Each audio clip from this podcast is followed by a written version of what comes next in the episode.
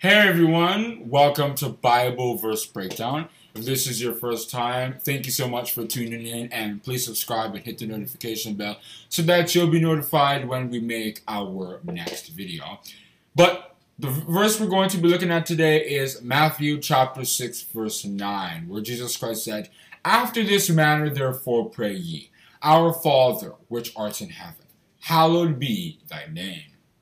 So as you can clearly see, this was the beginning of the Lord's Prayer. And with this first verse, Jesus Christ was teaching us to acknowledge the fact that though we have physical fathers who physically gave birth to us, we also have a spiritual father, which we should acknowledge. The Bible made it clear that God is a father, even though he's a spirit, according to John chapter 4, verse 24, because he gives life, he can be considered a father. For example, if we read Genesis chapter 1 verse 26, God was with Jesus Christ and he was saying, let us make man in our image. So he was saying, let us create, let us make something.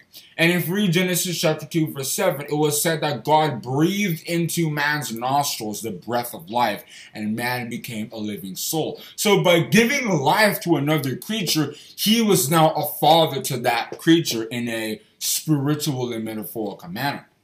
And if you read places like Isaiah chapter 64 verse 8, God was considered a father. And that place reads, But now, O Lord, thou art our father. We are the clay, and thou our potter, and we all are the works of thy hands. If you also look at Psalm chapter 68, verse 5, David said that God was a father to the fatherless because he is a God of justice. He doesn't leave such people who have been abandoned by the world to shame. Rather, he cares for them because physical fathers care for their children. And when it said that God lives in heaven, our Father which art in heaven, it means two things. One, God lives in a heavenly abode. When we look to the sky, which many people think is heaven, it's not that God is actually living in the sky. It's just that when you look up, you're looking to a force that is more powerful, that has more authority than you. And as St. Paul said in Colossians chapter 1 in verses 15 and 16, just as how there are visible things and principalities, there are also invisible things.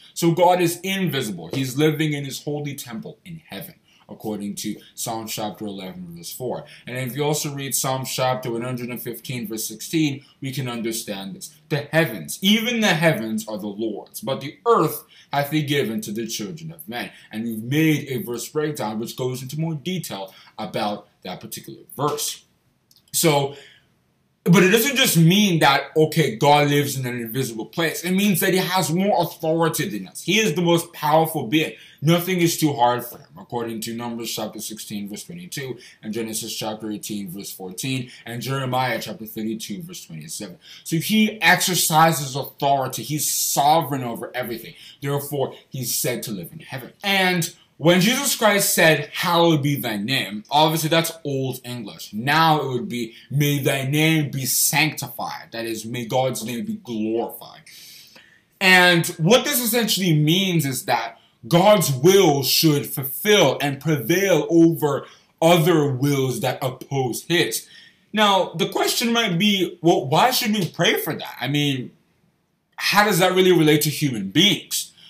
Well, if you look at the story of Israel, especially when they went, like, were rescued from Egypt, we can understand how these two have a direct link. God said in Exodus chapter 9 verse 16 that he allowed Pharaoh to come up and be powerful so that when he was to be brought down and humiliated, his name would be glorified.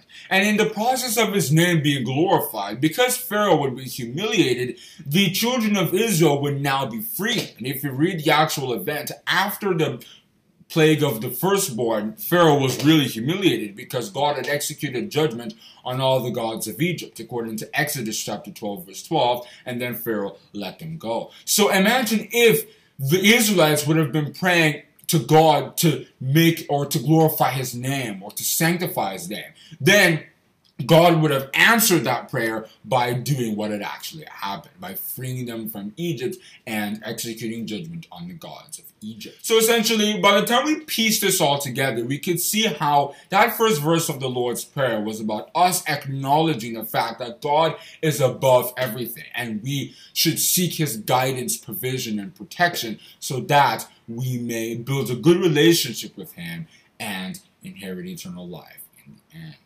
And that's where I'm going to stop on discussing that verse, Matthew chapter 6, verse 9, which once again reads, After this manner therefore pray ye, Our Father which art in heaven, hallowed be thy name. If you have enjoyed this video, don't forget to subscribe and hit the notification bell. And if you have any questions about anything that we said in this video, please don't hesitate to leave a question in the comment section below and we will take our time to address the matter. Have a great day and God bless you. Oh, one more thing. If you guys liked what you heard, feel free to share a voice message at https colon double slash anchor.fm slash verse breakdown slash message. Once again, that's https colon double slash anchor.fm slash verse breakdown slash message. Hope to see you there.